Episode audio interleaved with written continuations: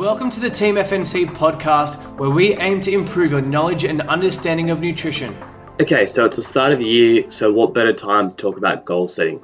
And today we're talking about setting outcome and behavior goals. Now, setting outcome goals can be useful provided that they are realistic and motivating, but we don't have complete control over outcomes. So, what we need to do is really set behavior goals because we do have control over our behaviors. We can't expect to move towards a goal without first understanding what steps we need to take to get there. It's pretty much like searching for directions before going on a journey. Okay, it's going to give you a bit, a bit of an action plan of how to move towards your goals.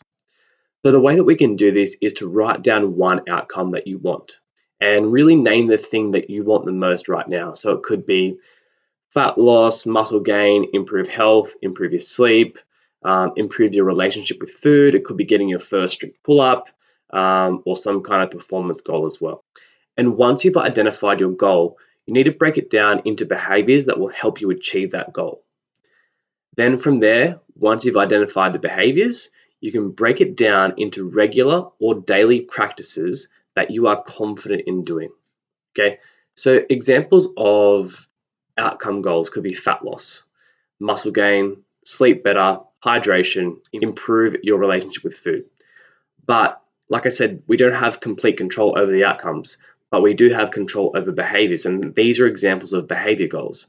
So eat slowly and mindfully, have protein and plants at each meal, do some muscle building exercises, limit caffeine after 12 p.m., no screens one hour before bed, drink a glass of water with each meal, and slowly reintroduce forbidden foods.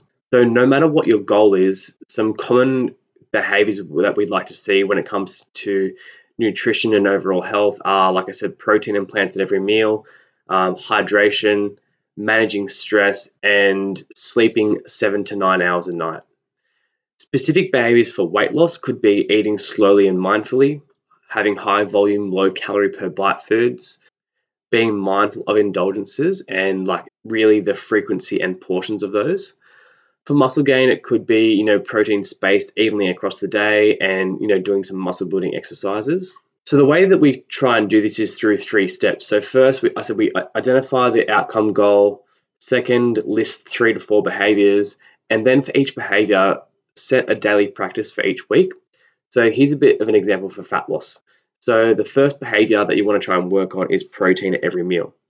So the first kind of practice, daily practice for the first week could be to take prepped lunch to work. The second week could be having protein at breakfast. The second behavior could be reducing liquid calories. Daily practices could be for the first week switching Coke to Coke Zero. The fourth practice could be from going to 12 beers from 12 beers a week to 6 beers a week. The third behavior could be, you know, 400 grams of veggies and 300 grams of fruit per day the first week you might practice having a piece of fruit for a snack. Um, and then the second week could be having veggies or berries at breakfast. What you can do over the next few days is some homework. Um, so the step three steps are identify your goal, break your goal into three or four behaviors that will help you achieve your goal, and then third, pick one behavior that you can do consistently each week. Now, if you need help working out what behaviors will help you achieve your outcome goal, then that's where the FNC coaches can really help out. So please feel free to reach out to us, um, send us an email, or send us a DM. Now, do you want to find a way of eating that's based on your goals, lifestyle, and personal preferences? A way of eating that helps you reach your goals in a sustainable way? If the answer is yes, then one on one coaching at FNC is for you. It's an individualized coaching for your goals, lifestyle, and preferences. It has support, accountability, and guidance.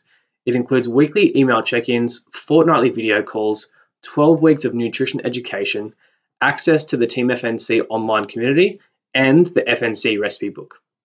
For more information, click the link in our show notes.